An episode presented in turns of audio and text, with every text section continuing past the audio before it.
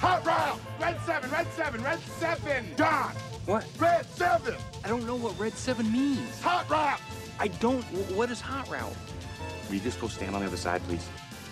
Billy Bob, this is it. The man who got us here. You ready? You don't think that lame ass play where I run down field and act like I'm lost is gonna work, do you? Then he pivots, fakes, chucks the big bomb halfway down the field to our hopefully still wide open tailback. I call it the annexation of Puerto Rico. Booyah! That's what we call a sack lunch. Nom, nom, nom, nom, nom, nom. I need that ball. Get me the ball. You need the ball. Get me the ball. Get you the ball. Are you gonna get me the ball? I'll get you the, get you the ball! I hope he doesn't kill somebody. This is 11 Personnel. I am Nick Roush. He's Adam Luckett, and we're happy to be brought to you today by our good friends at Sword, drinksword.com. All natural hydration. Get the electrolytes you need while you're cooped up in your house throughout these trying times and support local business made and developed by scientists, athletes, and sports medicine doctors in Lexington, Kentucky. Sword provides hardworking people with a better hydration eh, hydration solution. Say that five times fast. All natural without preservatives. It's Can't a do it. healthy way to hydrate. All clean and clear. It's flavored with real fruit. There's no chemical additives, no dyes. Proudly made in the USA. Get some of Sword products shipped right to your home, home by visiting drinksword.com. No sugar added. Just enjoy it. It's gluten free, full of hydration, all the stuff you need to help stay safe and sound during these trying times. Adam Luckett, we've reached a time where it really feels like uh, time is standing still. I mean, back in my day, there was so much toilet paper. People literally used to string it up the trees of their enemies. Ah, that was a Mike Leach meme. Oh. Yeah, We, sorry. we, uh, I think this is going to become a new thing for us. What do you think?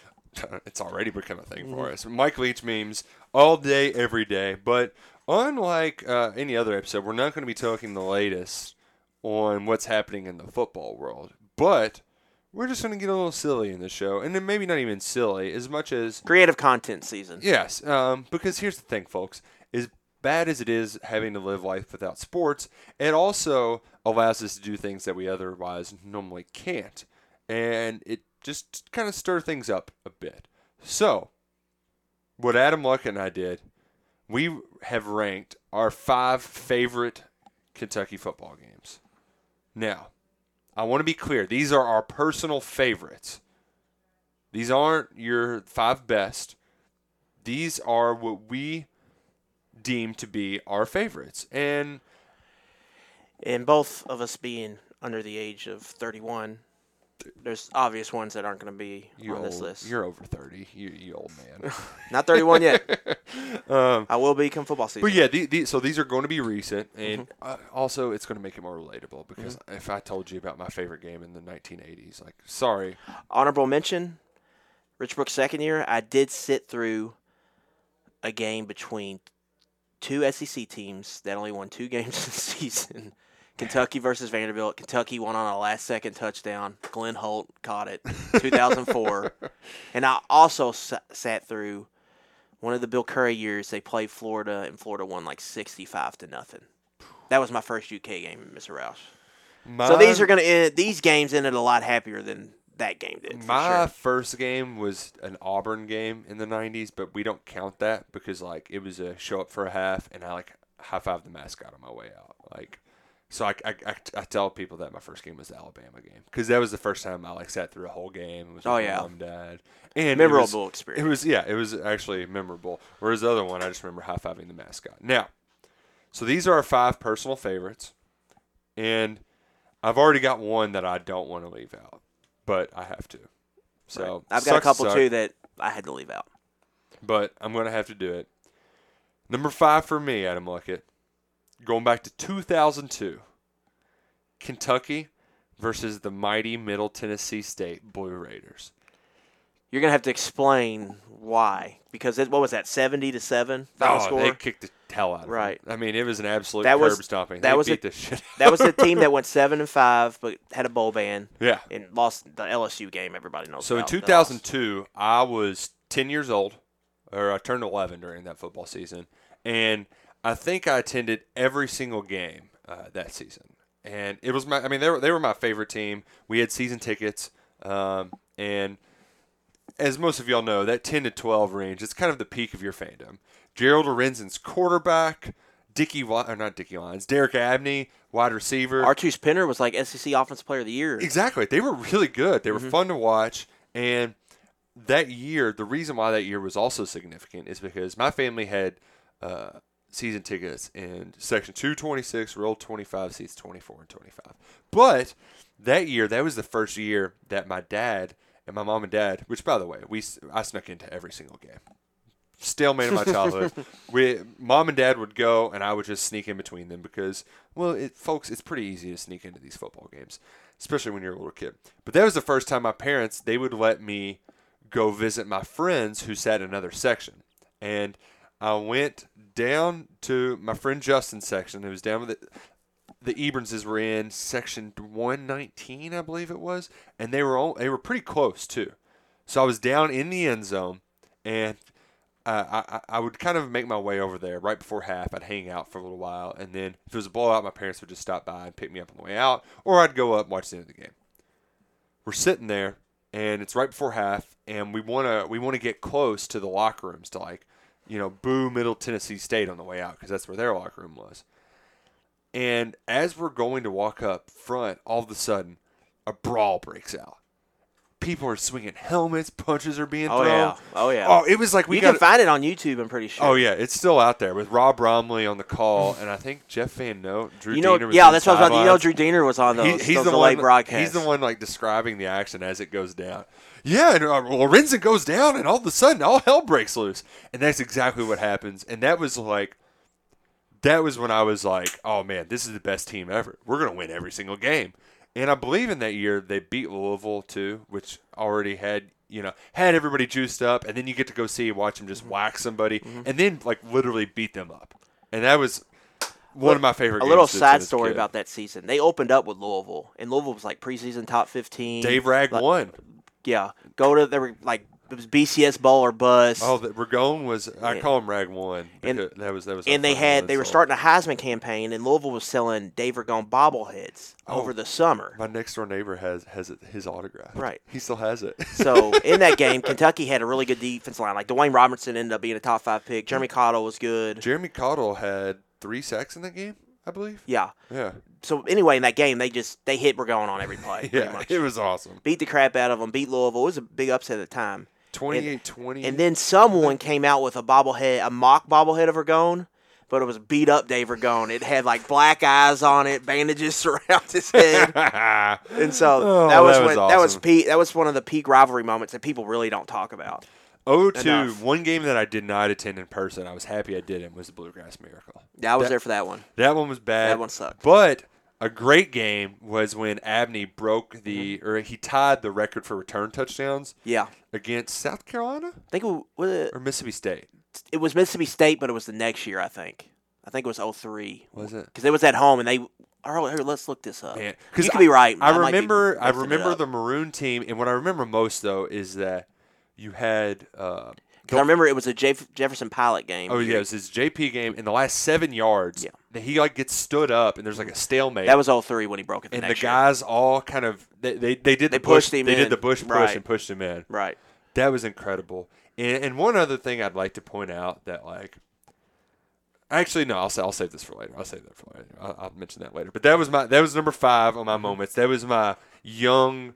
Uh, I, I had to throw that one in there and give that game some love because there was a lot of Kentucky games when we were younger too where it was Wasn't much fun. It, was blowouts one way or the other. Right. Mm-hmm. You're either getting your ass kicked or you're kicking the other team's ass. So the the other kind of side stuff was m- as much entertaining as anything. Else. Mine was another tape delay broadcast. Okay. I'm going back to 06. Oh. Kentucky, it's first Saturday in November. They're two weeks off of just getting blistered at LSU. 49 nothing. Mm-hmm. They pick up a big win at Mississippi State, but it was a bad Mississippi State team, so people weren't really buying Sylvester in yet. Croom, right. Got fired. I believe they're they're four and four going into this game. They have some winnable games left on the schedule when you looked at Vanderbilt and Louisiana Monroe at home after that, but it felt like they needed a big win. Brooks needed a big win. So they're playing Georgia. Matthew Stafford, Mark Richt, who we talked about in the previous podcast. Mhm. Georgia's favorite, obviously, is 1 p.m. kickoff. This was pre. No, this was the year with no Knowshon Moreno and AJ Green, correct? I think it was pre the big Moreno year. Okay. they had another running back in there. Um, but anyway, they had Stafford. I remember. It was a comeback win. Kentucky was down. They came back in the fourth quarter. This game, I don't know if you remember. Georgia ran a jailbreak screen, and Myron Pryor read it.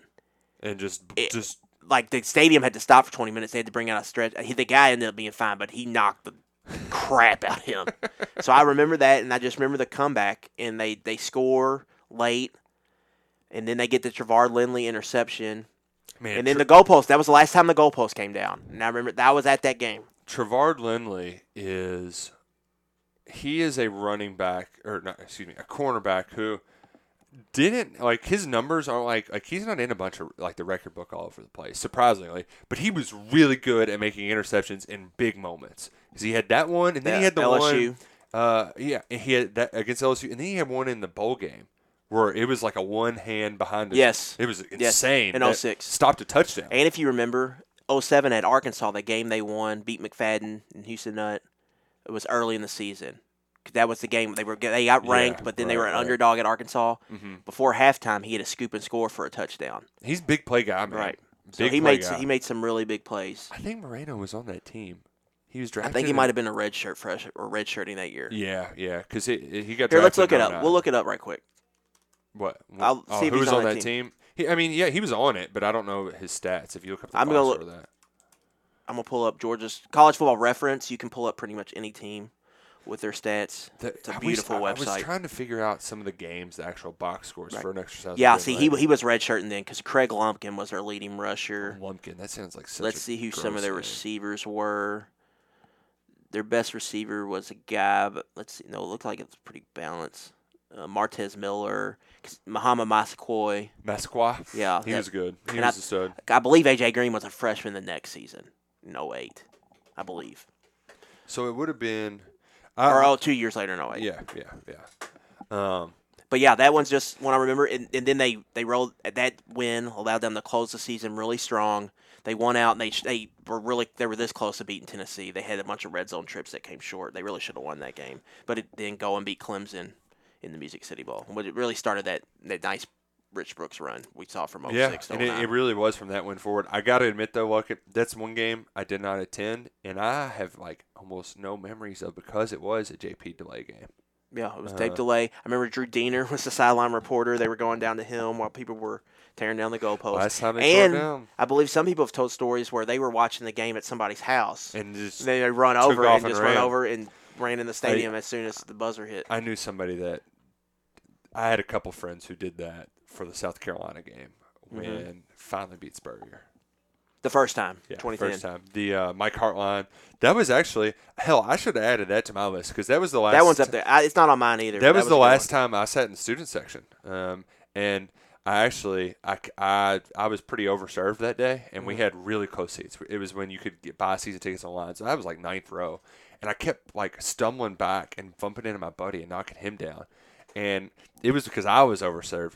The ushers thought he was the one that was overserved, and so they hauled him out of there. And he ended up having to get bailed out of jail. I was like, "Oh, thanks for biting that bullet, Sean."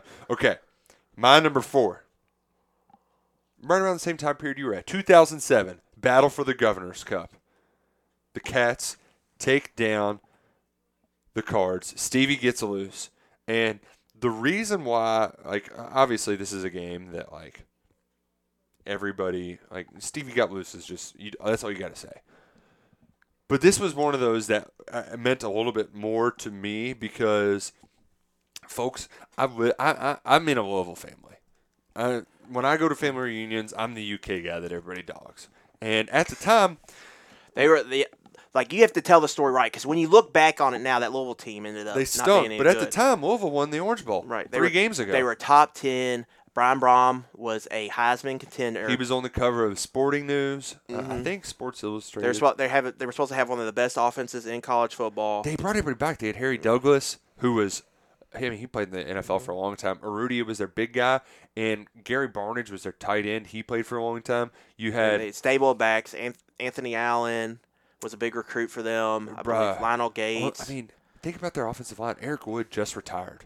He was there for like 10 Yeah. years. Breno Giacomini won a Super Bowl with Seattle, I believe. and they had the, I believe, LaFew maybe, or there was a kid from like Danville who was really good. I believe that their their last The year was before, they didn't have him on this team. He wa- Will- remember you know- Willie A. Williams? Yeah, yeah. but they were really good. And and Brian Brohm is my first cousin. He's the quarterback of the other team. So the entire time I'm wanting to cheer for Kentucky. But we're meeting up with the family beforehand. So what do I do?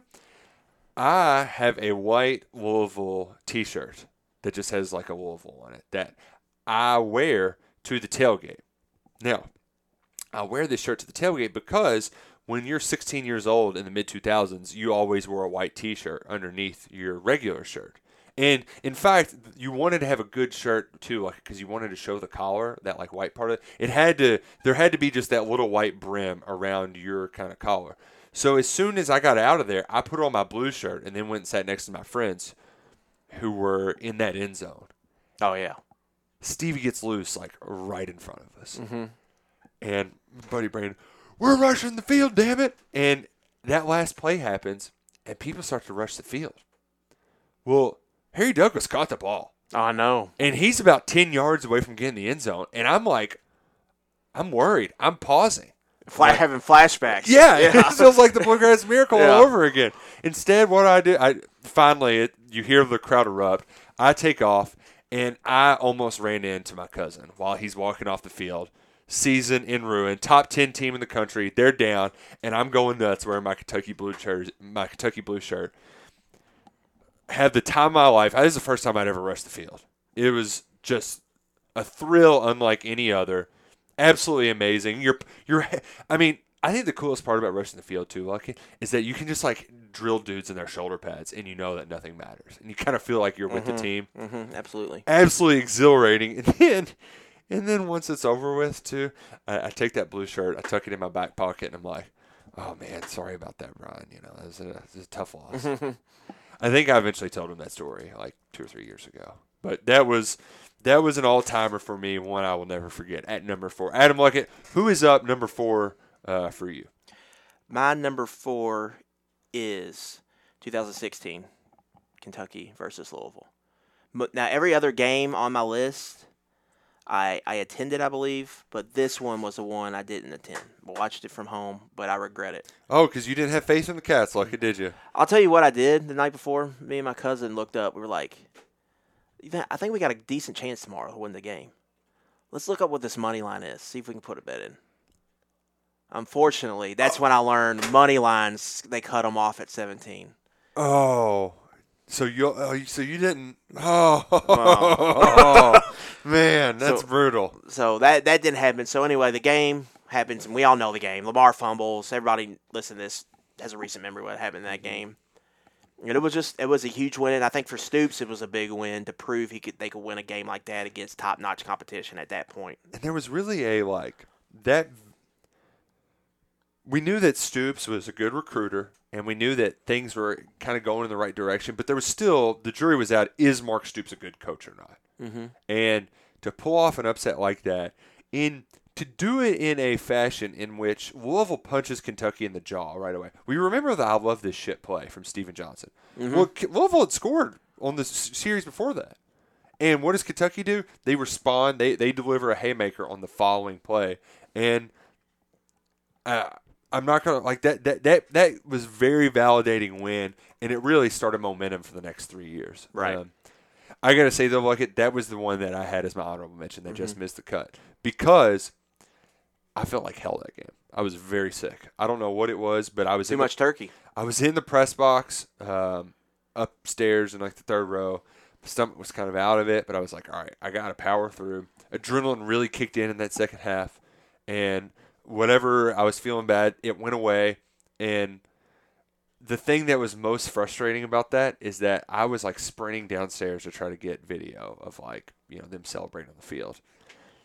But it was cold out, and I had my pass tied to my jacket, and I didn't have my jacket on. They wouldn't let me on the field because I Oh, didn't have my press pass, so I had to go all the way back up, all the way back down. That was a pain in the ass, but it was still cool. Like the aftermath in Yeah, the locker you room. four four touchdown underdogs, and then all the videos that came out, like the what's that song? oh, uh, Meek Mill, Dreams and Nightmares. Dreams and Nightmares. That that I still get fired up for that. Right. You have Lamar Thomas crying afterwards, like on the sideline. Dudes are smoking cigars. Mm-hmm. That was the locker birth room. of the L's down too.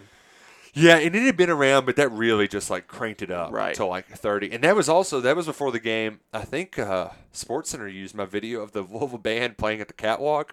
Like, Oh, yeah, I forgot about that. Louisville. Bobby Petrino was like, "We're gonna beat their ass," and they're not even gonna think about it. And it got turned up on their head. I know. and the fight. Well, no, that was two years ago. The fight That was that was two right. years prior to that. Right. But then afterwards, I, I felt like hell. But I was like, I got to go to the bars after this. I don't Mm-hmm. care. And we're at a karaoke bar, and Louisville fans are drunk singing "Hurt uh, Hurt So Good." like it was, it was perfect. It was absolutely perfect. Um, but that that's a good one. And e- e- even though you weren't there for it, just like the the Georgia one's a good one, even though I wasn't there for Mm-hmm. it. I did write down one thing I wanted to mention um, that I forgot with that 07 game. This it, it didn't happen for this game, but in 2007, my friends and I, this was the dawn of the catwalk in 07. And we came up with, we we figured something out pretty early on. They didn't really have any security back then. Now they've got the ropes and the barricades. Well, we just would act like we were part of the team. And we're 16 years old. And my friends would just keep walking, keep walking. So we would walk in with the team with catwalk uh, to the point that when the guys would go onto the field to do their like throwing around like an hour before kickoff, sometimes we were the guys that were in there throwing before kickoff. and what like after a while, you know, I'm all for sneaking in, but I would eventually kind of get cold feet. and like, all right, time to go get into our seats. One of my buddies lasted an entire quarter before somebody was finally like, "Where's your pass at?" And they asked, you Who know, are you, dude? Yeah, then, then then they made him leave the field. But hey, you know what? Security a little bit tighter now at the Kroger Field. I don't think you can just go walking in with the team anymore. Yeah, Don't try that at home, folks. 2000 two, that was 07? Yeah, it was 07 was weird. Yeah, it was a fun time. All right, Adam Luckett, uh, you went with your number three. My number three. Well, that, that was my number four. Okay, I'm behind you, but yeah, we're good. You go for your number three. my number 3 Mm-hmm. 2018 at Missouri. Yeah, that one didn't make my list, but it was close. So Just for the ending. it was the ending. There, for me, there was a lot more to it because if you all recall, there was a lot of you all that were very mad at me going into that game, and it's because I called a bunch of you a bunch of idiots. Because you all were, you were being foolish morons who were wanting to bench Terry Wilson for Gunnar Hoak or Danny Clark. That's stupid. That's the dumbest shit I ever heard. Pardon my French. That was stupid.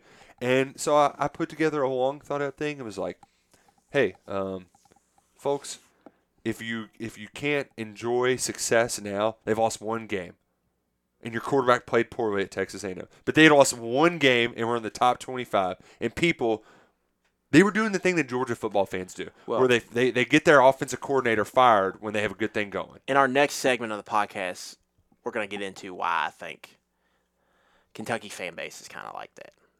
Yeah, and there's a good reason for it. It's because we got spoiled 20 years ago with quarterback play. But my general sentiment going into that game was like, if you all just relax some, this is going to be fun. And you know what? For three quarters, I was eating crow. It was doom and gloom. Well- the offense wasn't doing a damn thing. If you go back and watch that game, though, they were moving the ball with Terry at quarterback. Like, and his numbers were good. They were getting to like the 40, then Yeah. somebody commit a holding penalty, But false start. They put they panicked and they put Hoak in there, and then that's when things really got So bad. they burned two drives, and then Danny Clark I'm- fumbles on the third down. I'm very much of the belief if Terry gets those four possessions that he missed or whatever it was in the game, Kentucky probably scores on two of them, and that's, that's enough to win the game. But even despite all of that, Kentucky's defense in the second half, they were in the zone. They were on fire, Oh, NBA yeah. Jam style.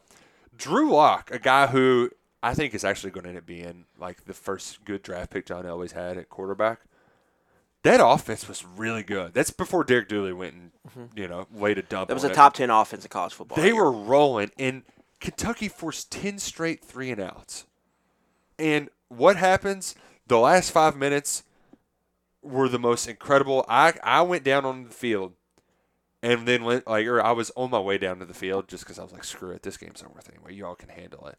And then Bowden, new life for the Wildcats. He subs himself in, insanity ensues, and then Kentucky wins on a last second play to CJ Conrad, a walk off on an untimed down. And I don't think, Ma Wagner I mean- started the PI. I mean, Flagner started that day. how many games, like, we see buzzer beaters in basketball. When do you see walk offs in football? Oh, hardly ever. I mean, only in overtime, really. Mm-hmm. And that, I, If you're counting that, and you like they had to do that, like because they were down by four, right? It was uh, uh, fourteen to ten. yeah, 14-9 because 'Cause they, they went for two. two. and missed it. Didn't get it, so it's 14-9, So they got to score a touchdown, Mm-hmm. and then that happens. Oh, I mean, it just Well, not only that, what that play meant, it meant Kentucky was going to host Georgia next week for the SEC East title. I mean, yeah, Yeah. was, Yeah. It was absolutely insane. And then it, obviously we know the story didn't end well, but just that week, I think that Oh, week in general for Kentucky football fans was just that was the week that we've been heaven on earth, exactly. That was the week that we've been hoping and praying for for years. just to have a chance. And then you had Stoops celebrating. Like the celebration on the field Right. was crazy, and the way that Missouri sta set up, like f- the the the the wall is only about three feet if you run up this hill. So like Lonnie Johnson, he's got the little Luke Clausen kid who's got cystic fibrosis Right. that's been with the team. He's on his shoulders with Luke. Uh, you've got like Jordan Jones like hugging, dapping people up in the stands, like. It was insane, and then they go in the locker room, and Mo Bamba's playing, and Stoops crowd surfs, and breaks the ceiling. Like, yeah. Oh, I just after that was over with, I, you know, pure adrenaline once again. It was Halloween night, and I remember when the game time came out, I was like, well, maybe I can get home in time for the Halloween party. No, I blogged my ass off, got on the road, drove through the night, and I Was that five hours? Yeah, it, it it's it's about four and a half, give or take. Like if you're doing, you know, 100 in the middle of nowhere, Indiana, at two in the morning, like nobody knows. But it's a little bit longer. That that drive to St. Louis is deceptively long, so it's probably about four and a half ish or so, give or take. Gotcha. But I turned on that post game show, and Stoops drops two. He got dumped twice. Oh Like, yeah, yeah. I remember. Gonna jump there, you know, and all this stuff. And I, I was on podcast, so I got to hear it all, and it was just honestly, if not for like that was my favorite game of the year, if not for what happened a few uh, weeks before. Mm-hmm. So- Well, we'll get to that one in a second. oh yeah, we're gonna get to that one. You're number three, Adam Luckett. My number three. This is my first road trip win as a fan. oh man, and that's another aspect of that Missouri game is on the road. Mm-hmm. Win on the road is And this was also ended up being Stoops' first road win. 2015 at South Carolina, the game that ended Steve Spurrier oh man, officially. the dagger. And first off, South Carolina fans, they're rough, man. That, that They're rough. that game in particular, because that was when there were a couple South Carolina ladies who were getting into it with people at the catwalk. Mm-hmm. The security had like cut off the walkway, and they were like fighting people. Right. I I have a comparison. I want to see if you agree. South Carolina is the SEC version of Louisville. Stadium right by the fairgrounds. fairgrounds. Yeah. It's nothing but asphalt. oh yeah, parking- concrete. They got the little cabooses too. Mm-hmm. Yeah, they show They up. have a student section. I, I'll just draw this up for you all. There's just empty lots kind of everywhere. I mean, it's just a fairgrounds. yeah, So it's like empty. Just think of empty lot, empty lot that once a year gets filled with booze, carnival rides, whatever. yeah. It's yeah. And one of them they have it chained up, and this is like a 15 foot fence blocked in. It is where the stu- like it's their student section. So um, envision the bowl at Lexington that's no longer existent, but where everybody used to tailgate. They just have that, but it looks like they're in like a prison yard. it's just tailgating. It's uh, where they, it's it's like West Virginia's to the pit, where they like just throw them in there Yes. like a bunch of animals. Yeah. So like, I just felt like I was going to game at Louisville the whole time, and so they're they're talking smack the whole time, all their fans. So we go to the game, and Kentucky jumps out on them. it was what like twenty four to three, and really kind of thumps them. If they if they come out and keep it up in the second, really Kentucky should have won that game in blowout fashion. Mm-hmm. South Carolina makes a quarterback change. They come back, they get a score. They they going for two to tie it. You have the Denzel Ware scoop and score. Oh man, Then- that was awesome. Then Chris Westry makes the interception and then fumbles. Pharoh Cooper was He was on that team. good, and Mhm. th- th- they went Wildcat with him on that two point play, and that's when he Yes, fumbled it. I Yeah, believe so. yeah. What Westry he didn't fumble that pick though, did? I think they it was close. They caught him down and they reviewed it and it kept the call. Yeah, yeah, that's what it was. Because that was his, that was freshman Westry too, and we were And real Kentucky hype for him. Kentucky won. Yeah, the hype was off the charts. And then Kentucky won the game, but they didn't even they didn't know what to do after the game, so they just ran in the locker room instead of like running over the fan section. That was the first road win in like four years, Right. or six or something. First road SEC win in like six years. Mm-hmm. I think since 09. I think 09 was the last road SEC win. Man, I mean, and when you get those wins on the road, there's nothing like it. Mm-hmm. Especially going to the bars afterwards and people just like mean mugging Well, the hell out of you. And then I learned that night that South Carolina they close the bars at like 1 a.m. on Saturdays. because they're scared. They're scared of Kentucky fans coming there and raising hell. And that wasn't the Grove Street game, but what did they do in the? They did something. The locker room video was pretty lit though. After that, there was another good locker room video that Yeah, John Clay got on his iPad. I think Matt was the one that got that and posted that. Maybe it wasn't Matt. yeah, he didn't video it. They let him in, Yeah. but John Clay had like Yeah, yeah, it was. John Clay. Yeah, Yeah. now that I remember that now. I think Matt was in the video. You could see him. Oh man, that was a great win. All right, my number two. I think that was the Grove Street. I think that's when Grove Street took off. no, Grove Or Street it- was at home because that was the kickoff that was playing that song uh, when they were. When, Oh yeah, yeah, yeah. It was the year before. I think they played Grove Street though after that game. yeah, yeah, Yeah, yeah. That's what it was. All right, my number two. Actually, I don't think this is my number two anymore. I don't know. You you go number two. You go. My number two is. Actually, yeah, I'm gonna go number two. you sure? Yeah, now? yeah. Well, because here's the thing: these next two, like one of them is obvious recency bias, but uh, uh, okay, I'm just going number two, beating Florida at the Swamp. The only reason why it's not number one is because That's my number one, by the way. So I was in physical pain from like that experience, like my body, the the anxiety it went through. Like I, not, nothing's ever going to come close to that. plus the heat God, and outside press box, right? Florida. Yeah, outside press box. It rained earlier in the day, I believe. It was humid as hell. But like, you all don't under, like I. Yeah, they say I'm sitting on my butt my whole job, but like, the I was cramping afterwards. I was so dehydrated, and like, eh, the physical and emotional toll it took on my body absolutely wrecked me. Whereas my number one game, I actually enjoyed that experience the whole way through. But it's probably going to be the one game I tell my grandkids about most. Was just beating Florida at the Swamp is it had everything like it. It was it's your number one. We'll just you know lay all of our cards on the table. Were, were, did, did, were you at this one for this game? No, I was in Louisville. Ah. Went to a big watch party though, so that was Mm. fun to experience with a lot of people.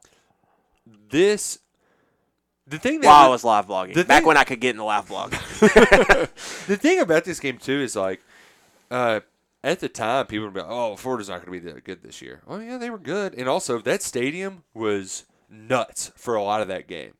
Like this wasn't a well, it was Mull- Mullen's first SEC home game Yeah. in Florida. and people were fired up. Um, the place was packed. I remember just being so angry at the start of the day because you couldn't get around anywhere around town because there's so many people out and about. Um, but the way the game unfolded, Kentucky hit them early with some big punches and kind of was just holding on. Uh, and then that damn drive, that 99 yard drive, where there was like a third and 27 that they got, and then there was another really big play. Mike too. Edwards drop pick six. I mean, you thought that the game was over. Like you're like, we've seen this before. They're gonna. It's it's not gonna happen. Yeah, I mean that game was this close by just. I mean, for you all listening at home, I, my thumb between my index finger between my thumb just barely of double digit win for Kentucky going the other way. It, they just couldn't get it to go that way. But way. you know who could close it out for him?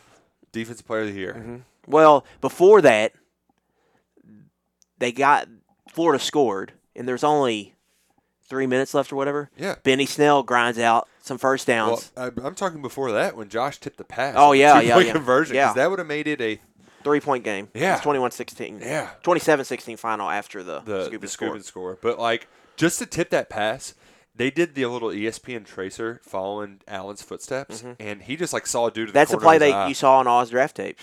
Yeah, because it's like, how does that guy cover that much ground? Mm-hmm. Makes that play. Um, and then Benny, he chewed up what three or four first downs. I believe it was three, and they had to waste all their timeouts. So they they got the ball back with 95 yards to go, with really like I believe like 35, 40 seconds. Yeah, absolutely insane. Mm-hmm. Um, and then to end it, you get a Josh Strippen sack, which was absolutely appropriate. It was a very weird ending. Yeah, because perfect Kentucky football fan. you Oh, got to yeah. end it weird. Perfect way to yeah, go I mean out. that was my number one. Just I mean it ended the streak, and to do it to a good Florida team on the road, like there was no flukes about it. It was just a they just straight up beat them. and they ran for what was it, three hundred? Yeah, they ran for- rushing yards. They ran for over 300 yards. Terry Wilson had a it was like a coming out party for Terry Wilson. I think a lot That of people got on his bandwagon. He had to Lynn Bowden. Mhm. Oh, and then after the game to give the ball to John Schlarman, like that that picture. Yeah, it's a good picture. It's oh man, um, hell, just the journey video too. Pop that journey video on right now and tell me you don't get fired up. I only put it in number two because I was a wreck. I, I like pulled over and cried on my way home. I was an emotional wreck. Like four hours of sleep. Yeah. Driving 16 hours home. It was awesome. Your It was- number, We waited on it for a long, long time. and you know what? Some people waited on it longer than me. I never saw it. It delivered. My number one, my number two Yes. was LSU, Kentucky, 07. Obvious reasons. Beat the number, had the hosted the number one team.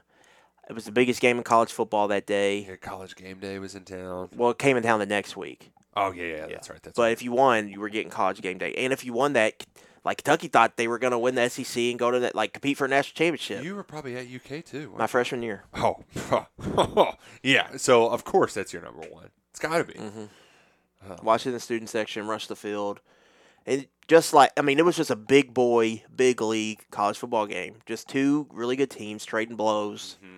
and Kentucky just had they landed a couple more punches than LSU did. That was Won the game. another uh, sneak-in game for me too. Didn't have a ticket. We were watching from the uh, end zone, uh, uh, like the, the not the upper deck, but like you know that kind Mm-hmm. of standing around area up there. I was just pacing throughout overtimes. And the, the worst part of it is if you weren't like we were in the end zone, so we couldn't tell if they if they stopped him or not. It was it was obviously short. Like if you were watching on There television, even at the stadium, there was a delay reaction to it. and it's because we're just Kentucky football fans, and like I think just the I shock. think, yeah, I think the shock, uh, like everyone, like wait. they're just waiting to wake up. Looking around. oh man, And I, re- I went back and watched this game.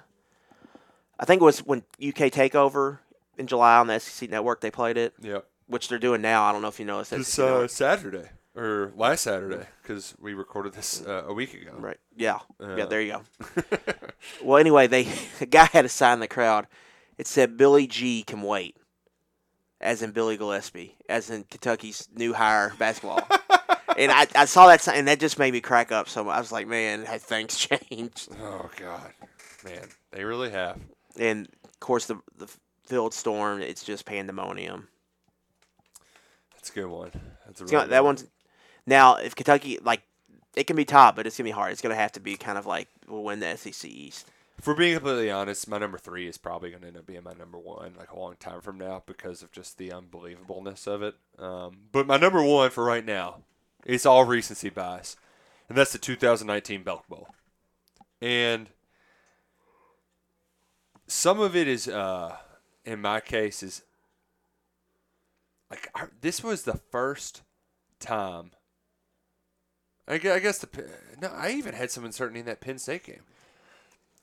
There was only one play in this entire Belk Bowl against Virginia Tech that I thought Kentucky would like had a chance at losing, and that was the fourth and seven that Josh Ali caught about six inches above the turf. Oh yeah, There's a, there's a, that play.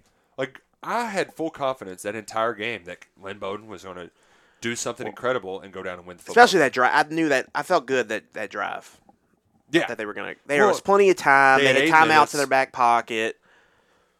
In it was also I, I just the what I didn't want them to give Virginia Tech enough time, Yeah, and I don't think Mark too Stoops did either. Right, right. Well, and that, yeah, I, I was one of many people who were like, "All's going according to plan." Like, there's, you know, like, I wasn't one of those freaking out about rushing.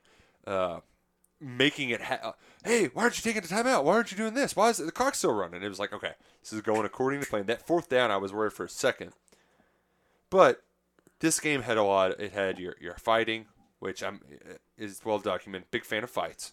Um, I'm a big fan of run the damn ball, and the overall tell your grandkids kind of story. That time a receiver played quarterback, and this just kind of validated if there were any doubters anymore. Like Kentucky football's for real, and it's here to stay for a while, folks. If you can win like they won this year, beating good teams, Virginia Tech's a well-respected program, and in the Bud Foster Memorial game, they ran the ball down his damn throat. They did it all in front of a big stadium. And I also like this is probably the only game I'll watch with my wife. She was sitting next to me in the press Yeah. conference, and that was just cool. There was a it was a very grown up moment for me, and it, and it felt like I'd finally kind of you know it, it come full circle. Um, so that was a cool experience. Got to share with her, and then I was on the field when Josh Ali caught the touchdown pass, which you can't write a better ending than that. It was everything you wanted in the ball game. yeah, you couldn't ask for more the more. back and forth was just awesome. Of course, we've expre- we've gone over my experience during that game, Yeah, yeah. which was awful. But like hell, even the big hits in the stadium or the whole stadium. I mean, it was like you talking about that Georgia game where you had the ooh. Like I know fans. Mm-hmm. yeah, I know. That, that Tim Yusuf Tebow, Corker Ooh. was Zach heat-seeking missile, had one on punt return. and it, it was just an awesome, awesome like. It was a game we would like. That was an awesome game. We had no interest if we were just sit down watch. oh yeah, random yeah, game. Yeah, watch uh, Auburn versus uh, Penn State And in a bowl game. I- I Belk don't. Bowl, rest in peace. If you go back and look, that was kind of what the Belk Bowl did. They had these exciting games, except for Will Muschamp, who got shut out in a Belk Bowl. R.I.P. Not Will Muschamp, the Belk Bowl, but eh, you know, dead man walking. But that one, wa- insane. that one was on my honorable mention list. Some Yeah, other ones I had on there. mention. 2016 Mississippi State, Kentucky. Well, that was probably the biggest win for Mark Stoops. Man, I think 18 Mississippi State's underrated game as well, just because it's a slobber knocker. hmm that was yeah, That yeah. Benny Snell was an absolute. 2014, game. South Carolina versus Kentucky.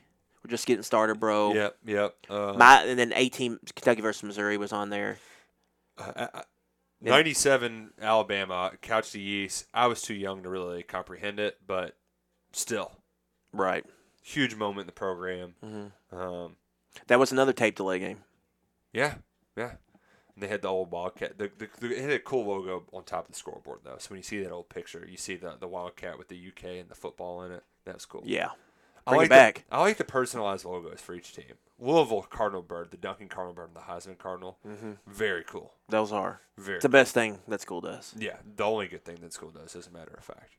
Um, speaking of the '90s, let's have a discussion, Adam Luckett, about what happened at the University of Kentucky back in 1997. Guy by the name of Hal Mumme. Gunslinger from Valdosta State, C.M. Newton. I believe, yeah, C.M. Newton made that hire. Yes, he did. Yeah, because Mitch Barnhart's first hire, I think, was Rich Brooks. Yeah, yeah. Um, CM Newton sees this guy, D2 guy who's putting up crazy numbers, scoring points, and I believe he had just come off of a Division two title. Or at least appeared in the title. Let's look it up here. I should have looked it up before. From Valdosta, like you said, Yeah. By by way of I believe they were at Iowa Wesleyan before landing at Valdosta State. He lost in the Division Two quarterfinal in 1996. Okay. Well, that's either here or there. 40, 17, and one in five seasons down there in South Georgia in the Gulf South Conference. Pretty solid resume. And when Hal Mumme's hired by CM Newton, they're bringing it's basketball on turf. Yeah, points, points, points. We're going to do football unlike any other school in the Southeastern Conference. They're playing defense and running the football. We're going to throw it. Bill Curry in the option. Those days are done. We've got Tim Couch here, the best passer in high school football, one of our state's best. We're going to make the most out of him. I think some of that hire was made mostly with Tim Couch in mind. Because as, as Couch has said publicly multiple times, he was going to go to Tennessee. I I think too. there was probably a lot of let's entertain people before basketball gets here. Because why? Do, I mean, like think about it. They hired a Division two head coach. Yeah. Like think like if they hired a Division two, if Mark Stoops left tomorrow and they hired a Division two head coach, Yeah. we would get on here and raise a lot of hell. Yeah, exactly. So, So I mean, it was a different time, obviously. and it was also like the way that that kind of shows you C.M. Newton's attitude towards football. Yeah, and that's been talked over a lot. I think most people realize that now, and there's a lot of people who don't want his name on that in that stadium. And I, I Yeah. think they have a point. Yeah, they, they, they do make a good point. And right away, it becomes a blast. Um, but not exactly uh, success on the, the, the in the record books right away in that 1997 Well- season. They beat Alabama, which big win. Um, And you have to think the year before and the years at the Curry, it was just boring football. And this is just, I mean, it was brand new. It was like a video game. People just weren't used to it. They were spreading it out and throwing the ball a bunch and scoring points and playing the siren. And Oh, it- man, the For the first time in people's lives, Kentucky football was fun. And so people got all, like, were all in on it. Beat, I- beat Louisville his first game. Yeah. I remember that game Mm-hmm. because that was back when people would put chairs on top of their cars to just to as like a signal for where your tailgate was, and somebody did that and they wrapped a mummy up and they put it in the chair, which I thought was great. Here, I'm gonna look up how many attempts a game did Tim Couch have. Let me see here. 50, 553 divided by 12 the following year. He threw it 46 times a game in 98. I'm sure in 97 it was similar numbers. But in 97, they beat Louisville in that first game. But, you know, they're kind of mulling around. The only significant wins, they win at Indiana. They beat the snot out They don't even come close to Tennessee or Florida. No, no, no, no. They beat their FCS team. They beat Vandy, and uh, they have that big Alabama win. That's their one kind of big shining moment. But it's fun. It's entertaining, and what First time they beat Alabama ever. Oh, oh, is uh, in hell. I should know this. Forty-seven years, sixty-three years. S- It was since like World Let's War see. II or something. Let's see that here. Man, and you know, here's the thing, folks. I did some stats research. I didn't do as much as I probably should have. That's why we have the internet. 37 1 and 2 all time. Kentucky's last win over Alabama was in 1922. Yes. So, quite a delay between wins, to say the least. Goalposts go down. So, you know what? Everybody's thinking, hey, this is good. We can build off of that early, early success. Just, we can add to this. 1998 comes around, and it's the best year Kentucky football in quite some time. Cats are 7 and 4 in the regular season. They win at Louisville, score 68 in the first game at Cardinal Stadium, Papa John's Cardinal Stadium. And that is like a, On a hot, hot day for all oh, burn your ass trying to sit down mm-hmm. in those red, hot red seats. Before they were pink. And you're thinking, like, oh, this is something here. This is something. When at LSU. Yeah, with uh, Gary Jer- Gary DiNardo? Gerry DiNardo. Gerry DiNardo. It's Then- Jerry with a G, which is a horrible name. Then the next week they host. Seth Hanson kicks a field goal at the buzzer. Mm-hmm. Yeah. Next week they host Georgia, number 11 in the country. They lose a close game. Man, that was the game that if they win that, like, Yeah. I mean, they lost 28 26. You win that, and you can't really say anything bad about them because here's just some numbers right here, folks. Tim Couch, and that year, uh, 7.8 yards an attempt. It's pretty good on how, I mean, on a lot of throws. Yeah, on 50. No, that was 46 passes a game.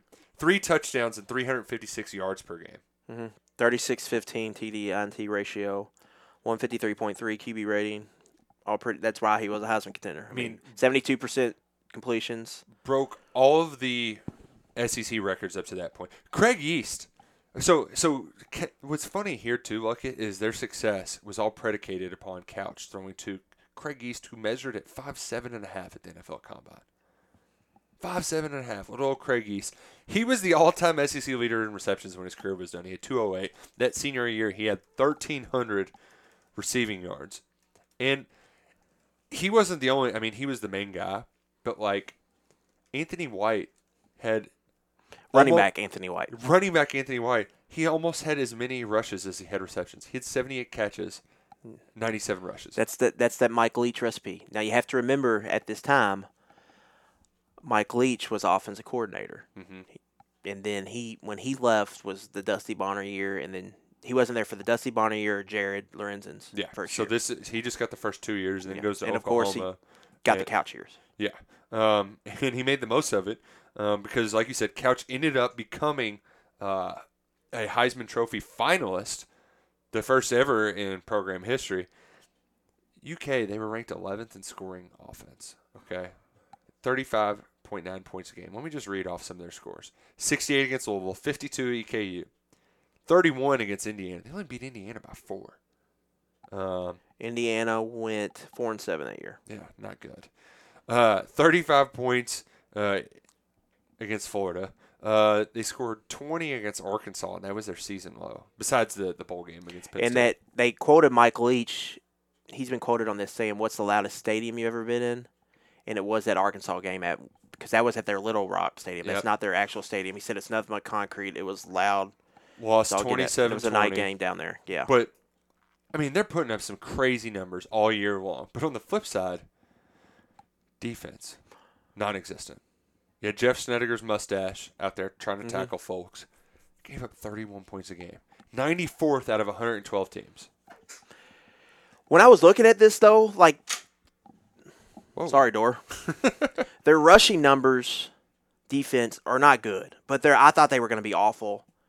They're not awful. They were just bad at everything. they just sucked at everything. But the running, like the run numbers, are not like awful. So I was I was a little surprised by that when I started doing some numbers some digging. Yeah. Mhm. Still, though, this was all offense, Mhm. no defense. But it was, like you said, it was a lot of fun. I remember vividly there's a sound that Commonwealth Stadium would make. And it was when Tim Couch would wind up and he'd go for one of those go routes. You would hear everybody stand up at once. It was like a. I mean, I, I wish I could replicate it whatsoever at all, but it's very vivid in my mind. The sta- the sound of people standing up, and then you'd hear a, a collective gasp. It was either a ah touchdown Kentucky, and they'd fire up the air sirens, or it would be a ah all at once an incompletion. And I mean, it was so much fun, and the stands were packed. Like, folks, there were more people going to these games than there were in the last two years because the games were on tape delay. You couldn't watch any on TV, so you had to go, and uh, you didn't have suites, so people were tailgating all day. It was an event, and it was a lot of fun. Every game was a sellout that year. Every home game. It was 98. It was a lot of fun. In '98, the air raid. Tim Couch goes to the Heisman Trophy ceremony, and he got beat out by a guy who deserved to win. Believe it or not, I cried and said they cheated, but Ricky Williams broke all the rushing records. so like, Texas running back breaks all-time rushing records. He's gonna win With the Heisman. visor Oh yeah, he was scared before he went crazy. Well, huh, beg to differ. Probably a little crazy at the time. But Kentucky's going to the Outback Bowl, and my favorite thing, look, at they bring this out every once in a while before the bowl season. Herald-Leader will publish a picture, but you've got Couch with his uh, Hawaiian shirt on, and he's got like uh, him and Yeast. They're they're they're get, it's like they're tourists getting ready to go down uh, to the bowl game at the Outback Bowl, where I guess Kentucky they didn't lose that game. If you go back in the record books, Didn't win it either. Nope, didn't win it either. um, fall to Penn State in the bowl game, and that was that was the peak of the air raid at UK. Now we had the sirens for a little bit longer. We still had good quarterback play for a while, but at that moment in time, Kentucky was the passing capital of college football. They had Tim Couch, the number one overall pick in the NFL draft, a Heisman finalist, throwing for 350 yards a game, unlike anything college football had ever seen before. And you saw other teams start to pick up on it. Spreads kind of, a, you know, spread offense became a norm to, to the point Nick Saban was even running it 20 years later to a certain extent. But as the farther we've gone along, the less and less Kentucky's looked like it. Mm-hmm. And the la- last year we saw the antithesis. The exact opposite. I know. we we all know the story all too well. Um, Terry Wilson gets hurt. Uh, you have other people uh, go down. Sawyer Smith. You, you you throw your wide receiver in at quarterback, and you say, you know what, we're going to run the damn ball. And play defense And Kentucky had and punt. the fourth best rushing offense in America, behind only the middle military academies that are running triple options, averaging 277.8 yards per game. They broke the school single game rushing record three times in consecutive games. I Actually, I don't think they broke it in the Belk Bowl. So just twice in a row. Had 400 yards against the Louisville. They were running up the score against the Louisville by just running the ball every single play. Then they had one pass attempt One pass on a flea flicker. Oh for one. And they did it by running the damn ball, playing defense. Second best pass defense, 167 yards a game. 14th in scoring, 19.3 points a game, and 20th in total defense.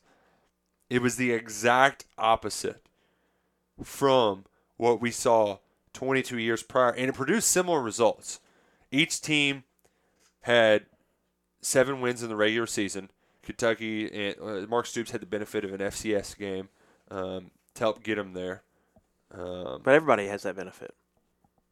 they had an, we had an extra. There was only 11 Oh, yeah, yeah, yeah. regular se- season games back in '98 though. But they still they played in F. Did they play in FC? They played Yep, Northeast uh, Louisiana too, Okay. which is that is that two FCS teams? Northeast Louisiana. No, they. Uh, were we talking about '98? Oh, I got my 97s and 98 Okay, mixed okay. up. Yeah, 98 they played EKU was Yeah. their one.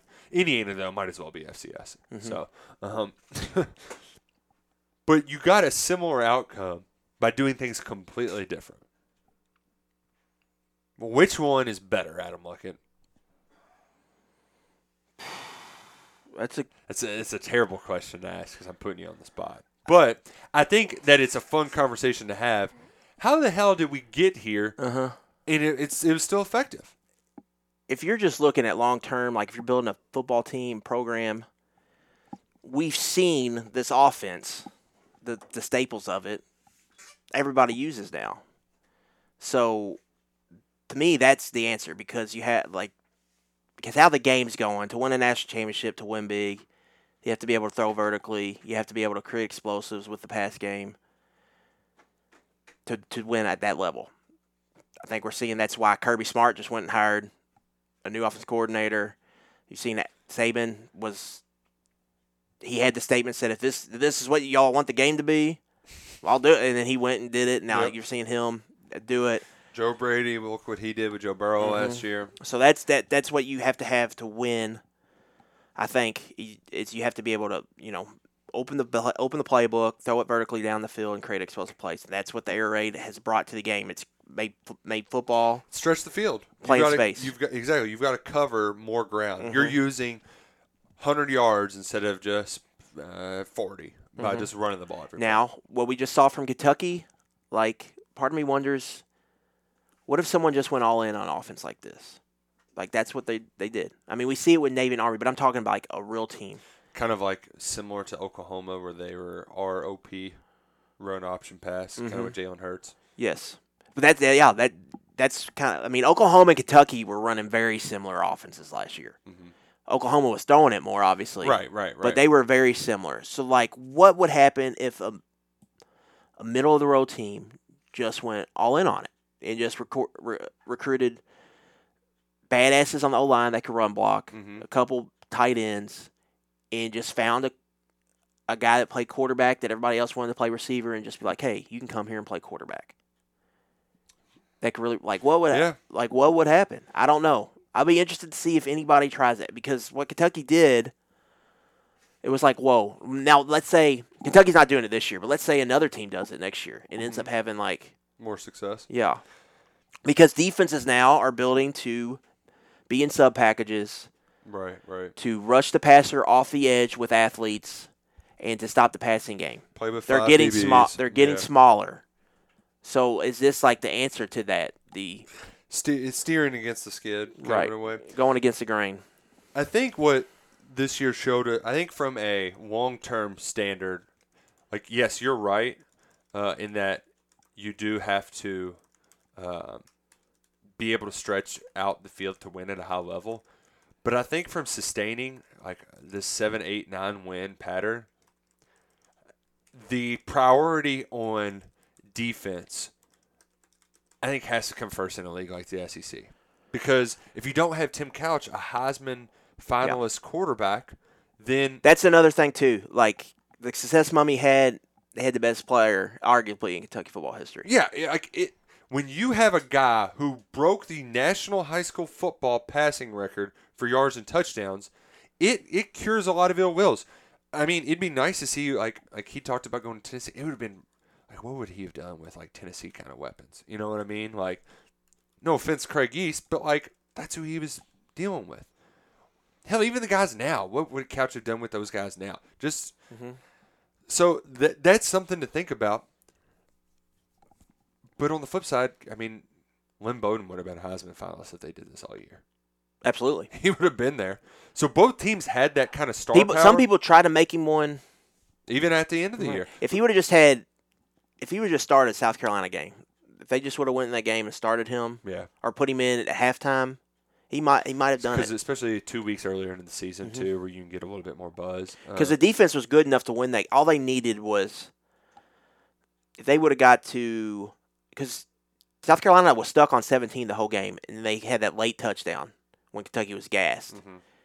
If Kentucky just plays offense and they can get a couple scores, like a couple touchdowns, they got a really they would have had a really good chance to win that game. I think to put it plainly, air raid versus Bowden ball. Bowden ball is not as exciting. It doesn't have the flash that the air raid brings. It doesn't have the the. I mean, the stats this year were insane, but it really doesn't jump off the page quite like the air raid. The gimmick just isn't as fun, running the ball and playing defense. But the floor is so much higher when you can control the ball and play good defense. And I think that's what Mark Stoops has done with this program. He's raised the floor. Whereas Kentucky, I mean, they really mm-hmm. maxed out with those seven wins with Mumme in those first three years. Like five win season, seven win season, six win season. Like, I don't think you can max out much more than that. Even if you took that now and you recruited at a better level, because that's one thing that Stoops has done much better than Mumme. I mean, hell, Claude Bassett was cheating and couldn't get good guys to come to mm-hmm. UK. Even if they had that, like, I still don't know what the ceiling is on the air. Like, what, I, I you know, I want to say this: for Kentucky to reach that next level and to be a program that wins double-digit games, gets to Atlanta, they're going to have to have a quarterback that can throw the ball vertically, and they're going to have to have receivers that can make one-on-one plays. They're going to have to create explosives in the passing game. Because against the best teams, like we saw against Georgia this past year, they're going to stop that run. They're just going to stop it. Yeah. You have to be able to make one-on-one plays in space. And that's just the bottom line. You got to have. Sometimes you got to have the dude that's a difference maker, that's catching the snaps from center. yeah. And they had that. Mumme had that. Yep. And really, Woodson, I think, is the only one else in that argument. The guy that can just make plays from from, from the pocket Mhm. with his arm. Now, with that said, I think mum that Mumme era, I think, kind of. I don't know. I, I wonder. I sometimes I wonder if it did more bad than good for Kentucky. Now, is this your your takes that you, Yes. you were saving up? Because I've been waiting to hear some Ad- Adam Luckett raid takes. Because as fun as those two years were, as fun as they were, they won seven games. They won seven games. And when they would have been eight and four in a in a uh, modern day schedule. And when they lost, they got their ass kicked. They weren't, e- Fifty-one to thirty-five was a close loss. They weren't- Florida. and that wasn't a close. I mean, Yeah, they, it was- Florida probably could have scored seventy if you go back and watch that game. I mean, they lost Now, fifty-nine to twenty. With that said, Florida and Tennessee at that at this time, yeah, they were the like the Tennessee won the national ti- title in '98, and they barely beat. I mean, that they were legit national championship contenders. But they they didn't. I mean, he didn't beat Georgia either. That's Mhm. so, and Georgia was kind of. They were probably more like a modern day. Let's see here. Like Auburn is right now, I would say maybe Yeah. a little bit Up- lower. up and down. Yeah, So, so I wonder if because then the probation happens, and then they Kentucky kind of gets in this rut where they had they want to they want to throw the ball. They want to where Mark Stoops has to hire an air raid guy when he gets the job. Yeah, like that was like they had to do that because that they thought that's the only way to win. And I think one thing in common, Rich Brooks and Mark Stoops has proven is to win. And I'm not even talking about just to like win at a big. Lot. I'm talking about just to like make bowl games consistently, be competitive, be salty. You don't have to like you can just play straight up. Like you don't have to have this gimmick. Kentucky doesn't have to run around to win game. Like it's I mean, the best teams had the best defense. Uh, Brooks's team with Woodyard, Jarmon, Right. like Well, you had the weapons on the offensive side of the ball, your Andre Woodsons, your Rafael Littles, but the, the defense is what really helped them win games. 06, 07, Brooks won with offense heavy teams. 08, 09, he won with defensive heavy teams. Yeah. Like he won both. Now, now 07 was obviously the cream of the crop. Yeah, in, in 07 too, they get they did give up a lot of points. Um, like Mm-hmm. I think part of that too is the offensive style they played. They Right. didn't really help their defense that much, but they they they had a lot of talented guys that made the plays they needed to to win the games. Mm-hmm. But That I just think that I think Mumme Ball, essentially the air raid. One, I think it took a big step back when Leach left. I think Mumme gets credit for this offensive tree, and he should. But the majority of those branches are branching off Mike Leach. right, right. And I think it's fair to say like he was maybe the brains of the operation at this point. Well, and Because also Mu- Leach talks about how when he was with Hal, Hal was insistent on using a tight end. Like we have to have a tight end, and I want two back sets, mm-hmm. and all this. And Leach, when he got to Oklahoma and Texas Tech, took the gloves off. he said, "To hell with this. We're going four wide." And that way, I'm gonna have one back, and he's that back's gonna have either they're not gonna cover him, or he's gonna be in one on ones all the time, and we'll use that as an extension of the run game, which is what Kentucky did. But we also has to remember, defensive coaches didn't really have sub packages back then. No, no, no, no. They were You know what I'm saying? Yeah, it, yeah. it was all you were built on stopping the power run game. So you had the personnel to stop that. You had monster linebackers with shoulder pads that weighed 800 pounds. they went up to past their ears. Go back and watch. I mean, just go Google like YouTube 1998 Tennessee versus Florida. It's funny to watch them. Run and that's why. Spurrier had a lot of success too because they weren't they just weren't ready for that these Mm-hmm. at that time and Mumme came in just at the right time because it was it was what Spurrier run and shoot it was that on steroids. I Yeah. mean they were just going all in on and never run the ball at all. Right. I mean, I get you know they would run it at times. Sprinkle it in there here or there. Right, now right. Leach went the whole. I mean, he went even less. I mean, than that running the ball. And he's still that way to this day. Mm-hmm. But I just think the Mumme era. I think people in our minds are too much like. It's romanticized. Rom- yes, it's a perfect word for it. It's too like people talk about how great it was, and it wasn't. People back then were like, "Can't stop a nosebleed." You know, you still like that's what people were talking about back then. You can't stop nobody. Can't win. Like, and I think it, it gets too. I think we talk too highly of that. I think we should talk more highly of like the Rich Brooks era mm-hmm. of pulling Kentucky out of the gutter, facing a lot of heat, fixing it, proving, and that was without even recruiting. Like Mark Yeah. Stoops is taking it to a different level, talent wise, but Brooks proving like, hey, if you get a good group and you get coaches that know what the hell they're doing, and we have a plan, and we hit on a few guys, you can make bowl games here. You can do it. That's realistic, realistic goal. And now, I mean, really, the, the I think the uh, how to sum up this conversation though is to say that you can't be the cream of the crop by just doing one or the other. You've got to have a little bit of both. And this 2020 Kentucky football team, they're built for it. They really are. They know it. They're selling that. Now it's just a matter of putting it all together, getting consistent play out of the passing game. You got the guns there. You just got to be able to consistently fire. You don't even have to hit a bullseye every time. But if you can be within range and you can just put that defense on their heels enough, control that ball, play good defense, this team can go very far. And one thing this team has, and it's the thing I think Mumme realized, we need some Jimmies and Joes. Like we got to get some ball players in here, and he was having success. They just got caught with their hand in the cookie jar. They were Claude was just a little too aggressive in driving, hindsight. driving around in that golf cart. So I think that's one thing Mumme did realize, but it just it got away from him fast, really fast. Whew. Little too fast. hmm Yeah. But now, like you're right, you have to have you got to be able to do both. It would Get be, you get you get you a girl that can do it both. Is that what they say? Oh, a girl instead of a. Actually, you would want a guy because they're head coach, right? Well, I'm talking Get you a about man who can do both. Yeah. that was what a female would say. Get you a man that can do bo- both. That Yeah. can We were saying that about our man that's Okay. okay. coach. fine. Yeah, look, you're wrong. I'm Right. right. Damn it. Mhm. I win this.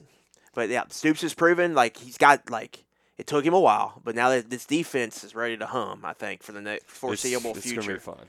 So now it's just about offense. It's about Eddie Gran's proven he can Show make us what you got, Eddie. he can make chicken salad out of chicken shit.